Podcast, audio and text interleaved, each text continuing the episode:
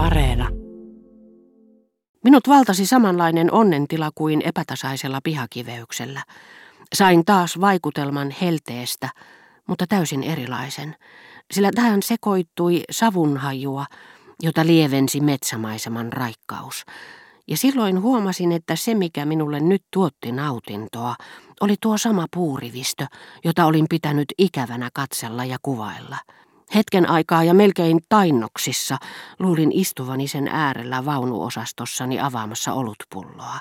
Niin voimallisesti, ennen kuin ennätin tointua, oli lusikan samankaikuinen kilahdus lautasta vasten, muistuttanut minua vasaran iskusta, joka oli kuulunut rautatieläisen korjatessa jotakin kohtaa pyörässä, kun juna oli pysähtynyt pienen metsikön ääreen.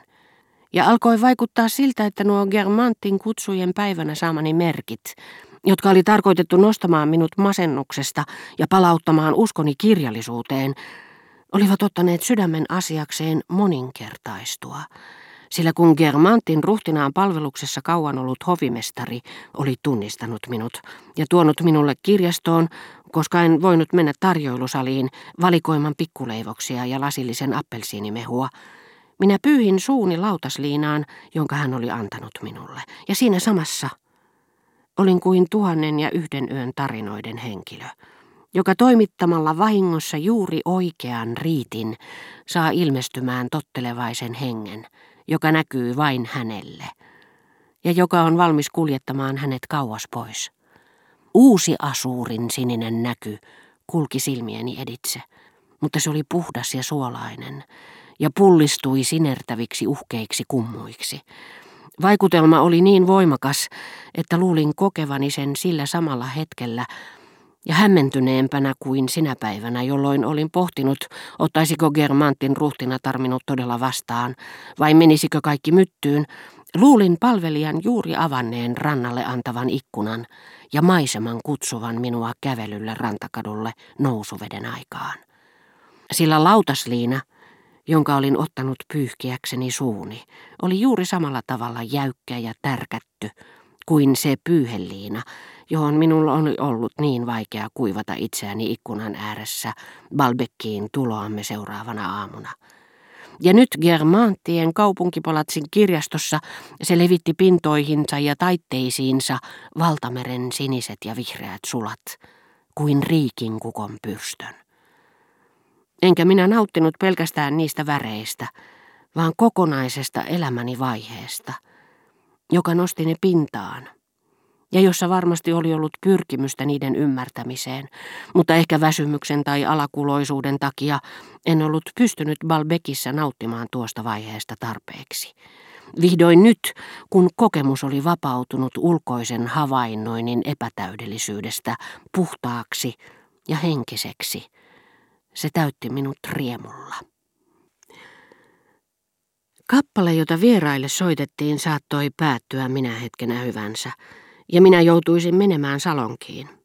Siksi yritin kaikkeni tajutakseni mahdollisimman nopeasti, millaisia olivat ne toisiaan muistuttavat onnenhetket, joita olin juuri kokenut lyhyessä ajassa kolme, ja päästäkseni myös perille opetuksesta, joka niistä oli tarkoitus saada – en jäänyt miettimään sitä, miten äärettömän erilainen on todellinen vaikutelma, jonka asiasta saamme, verrattuna siihen keinotekoiseen vaikutelmaan, jonka siitä sepitämme, silloin kun ehdoin tahdoin yritämme esittää sen itsellemme. Liiankin hyvin muistin, miten Suon oli muinoin pystynyt puhumaan suhteellisen välinpitämättömästi ajoista, jolloin Odet rakasti häntä, koska kuuli sanoissaan jotakin aivan muuta kuin entisen todellisuuden. Ja toisaalta, miten hän yllättäen joutuikin kokemaan tuskaa, kun vääntöin sonaatin aihelma loihti nuo ajat esiin, juuri sellaisina, kuin hän oli ne muinoin kokenut. Niinpä minä ymmärsin liiankin hyvin, että epätasaisen kiveyksen, ruokaliinan jäykkyyden ja Madlenin maun herättämällä aistimuksella – ei ollut mitään tekemistä niiden mielikuvien kanssa, joita tietoinen muistini yritti palauttaa mieleeni Venetsiasta, Balbekista tai Combreesta. Ja minä ymmärsin, että elämää voidaan moittia keskinkertaiseksi, vaikka se joinakin hetkinä saattaa tuntua kauniilta. sillä useimmiten sitä arvioidaan ja halveksitaan jonkin muun kuin sen itsensä pohjalta, kuvien, joissa ei ole säilynyt siitä mitään. Ja ohimennen tulin todenneeksi, että kaikki todelliset vaikutelmat ovat keskenään erilaisia, mikä selittää, ettei elämää suoraan jäljentävä kuvaus voi olla todenmukainen.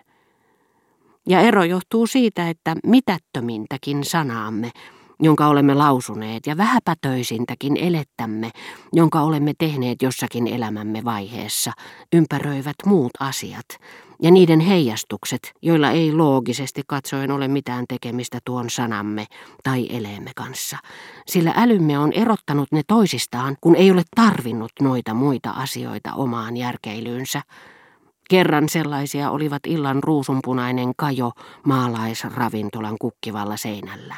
Nälän tunne, himo naisiin, ylellisyyden suoma nautinto. Toisen kerran aamuisen meren siniset aaltokiehkurat verhoamassa sävelaiheita, jotka pilkahtelevat vedestä kuin merenneitojen olkapäät. Ja näiden keskelle yksinkertaisinkin ele tai teko on suljettu kuin tuhanteen umpioastiaan, joista jokainen on täynnä aivan erivärisiä, erituoksuisia ja eri lämpöisiä asioita. Ja sitä paitsi nuo astiat jakautuvat koko elämämme vaiheisiin, joiden aikana me olemme koko ajan muuttuneet, vaikka vain unelmissa ja ajatuksissa, joten ne sijaitsevat eri korkeuksilla ja antavat meille aistimuksen kummallisen vaihtelevista ilmapiireistä. Muutokset ovat tosin tapahtuneet huomaamattamme, mutta yllättäen mieleemme tulevan muiston ja nykyisen olotilamme välinen ero, samoin kuin kahden sellaisen muiston ero, jotka ovat peräisin eri vuosilta, eri paikoista ja eri ajankohdista, on niin suuri, että se riittäisi jopa jokaisen erikoislaadusta huolimatta tekemään ne vertailukelvottomiksi. Niin. Jos muisto unohduksen takia ei ole pystynyt luomaan itsensä ja tämän hetken välille minkäänlaista yhteyttä, ei liittämään niitä tapahtumaketjuksi, jos se on pysynyt paikallaan ja ajassaan, säilyttänyt välimatkan ja eristäytynyt jonkin laakson pohjalle tai vuoren huipulle, se vaikuttaa silloin niin, että me saamme yhtäkkiä hengittää uutta ilmaa – Uutta siksi, että se on ilmaa, jota olemme hengittäneet jo aikaisemmin.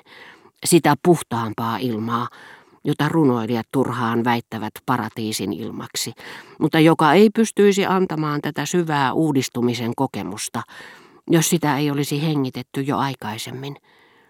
Sillä todellisia paratiiseja ovat paratiisit, jotka me olemme menettäneet.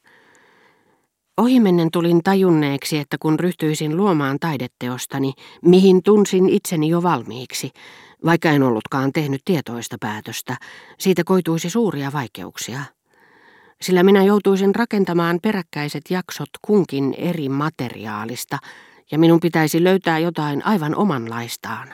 Jotain muuta kuin se, mikä sopi muistoihin aamuista merenrannalla tai iltapäivistä Venetsiassa – jos haluaisin kuvailla iltoja Rivbellessä, missä puutarhaan antavassa ruokasalissa helle alkoi hajota, laskea, saostua, ja missä illan kajo valaisi ruusut ravintolan seinillä, kun päivän viimeiset akvarellit vielä näkyivät taivaalla.